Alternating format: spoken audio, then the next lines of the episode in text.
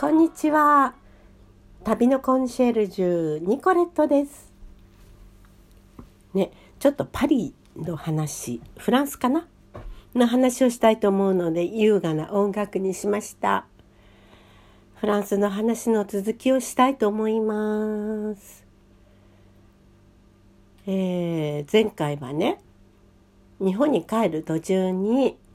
えー、フランスに立ち寄ってでもパリで泊まるところがなかったところまでお話ししましたよね。で結局空港に泊まることにしました。あちょっと不安だったんですけれども私と同じような方がもうたくさんもう空港の椅子にねみんな座って寝てました。で私もちょっとえー、身の回り心配ではあったんですけれども体にお金身につけとけば大丈夫かしらと思ってね。でもね昼間はすっごい暑かったのに夜になったら気温が下がりましてね。あしかもねエアコンの風でね寒いんですよ。よく具合悪くならなかったと思って。で朝になってもう一度インフォメーションに行ってみて。まあその日は大丈夫かなと思って聞いたらやっぱりその日も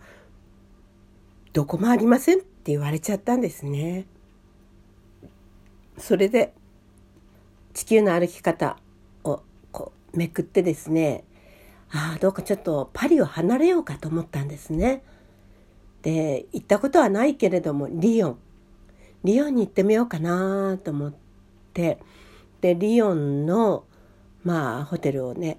探して片っ端から電話してみたんですよね。そしたらね2件目ぐらいでもう空いてますよっていうお返事をもらったのでああもうよしそこでいいと思ってじゃあお願いしますっていうことでそれから急いであの高速鉄道のチケットを買いましてそして、えー、乗り込みました。まあ、高速鉄道とっても快適なんですけれどもねあのスーツケースなどをこう収納する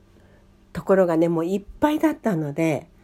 そうすると今度は座席の上の網棚にねスーツケース乗せなきゃなんないんですけどとてもじゃないけど私なんてねあのこの細腕で というかあの乗っけられないですよ。で困り果てていたらあのビジネスマンがね「手伝いましょうか?」と言ってって声をかけてくださって網棚の上に乗せてくださったんです。いやーすごくありがたかったですね。もうね王子様に見えましたその方がね。まあ、ビジネスマンですね座ったらこんあのパソコンを開けてお仕事されてましたからね。でもみんな親切ですよ。話は変わりますけれどもヨーロッパどこに行ってもね男性はねみんな女性に対して優しかったです。女性だけじゃなくってお年寄りや子供に対してもそうなんですけどね。例えば女性に対してまあレストランとか違うところどこかに行った時に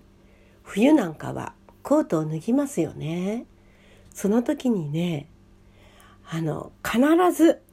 脱ぐのを手伝ってくださいます。手を貸してくれます。ね。そしてあのハンガーにねかけてくださいます。それどこに行ってもそうでしたね。だからね、日本じゃ絶対そういうことないでしょう。男性がコートを脱がしてくれるなんてとんでもないですよ。それ、だからね、よくホストクラブなんかで、日本の女性がね、あの、もう入り浸りになっちゃうっていうのはなんとなく気持ちわかるんですよね。女性が女性として扱われないというか、まあそういうクラブに行くとね、男性はとても優しくて、女性に対してすごく大切に扱ってくれますよね。でね、それがね、やっぱりね、いいんだと思うんですね。そういうことね、あります。それでね、本当またまた話は変わりますけれども、私のハンガリー人のお友達がね、日本のねご夫婦ってねなんであんな感じなんですか？みんなそうなんですか？って聞くんですね。何が？って聞いたら男の人はね旦那さんはねあの威張ってねあの早足で女性の前を歩いて奥さんはね後ろから荷物を両手に抱えてそれで小走りで旦那さんについていくってあれおかしいですよ見ていたら。ってみんなそうなんですか？って聞かれましてまあそういう場合が多いかななんてね思いましたね。うん。でよく見てるとやっぱりそういう光景よく目にしました。男性が威張っててね奥さんは「はいはい」って言って旦那様の言うことを聞くこれが日本ですよ。まあ、最近はね女性の地位も向上してそういうことがないご夫婦もいらっしゃるでしょうけれどもでも大体そういうパターンですよね。はい。え、話を戻します。はい。で、高速鉄道に乗って、リヨンに着きました。ねえ、リヨンってね、素敵な街なんですよね。駅からちょっと10分ぐらい歩きましたけれども、まずホテルに落ち着いて、えー、部屋もちょっと確認して、それからリヨンの街を観光しました。それでリヨンのね大聖堂とかがありましてそして美味しいね、えー、食べ物屋さんがいっぱいあるところそしてねあの古い絵を売っているお店とかねいろんなのがありましてねそこをねゆっくりゆっくり見て歩いてで大聖堂にも行きましたそうしたらちょっとミサのようなものをやっていましてで教会の外ではね若者たちがギターを弾きながらああ綺麗な歌声でね歌を歌っていましたそういうのを聞いてねああ思えば遠くへ来たもんだというようなね気分になりましたよ。あとリヨンのねその街並みあの人形劇を見せてくれるところとかあの何ですかね操り人形かな？そういうお店とかねあとうーん何て言うのかしらミニチュアみたいな小さなねお家のねミニチュア版みたいなのが展示してあるんですね。あとあの自由にねあの中庭とかにも入っていけて中庭を見るとなんか表通りとはまた違ったね雰囲気が違ったこれがフランスかなっていうようなね私フランスのことよく分かりませんけれどもでも雰囲気のあるねなんか中世に舞い戻ったかしらっていうようなね感じのところがいっぱいあったんですよ。レンガ造りのお家とかねもう本当に雰囲気がありましたね。まあそこで私も絵はがきとか絵とかねいろいろ買いましてあとですねあのリヨンってクレープが有名なのかしらね。でそのクレープもねちょっとね試食してみましたよ。とっても美味しかったです。飲み物も美味しいしまあお食事もあの海産物とかなんかそんなようなものもなんか美味しかったですよね。うん。もうリヨンに来て正解だと思いました。でその丘からまた降りていきましてそこでね、まあ、宿泊して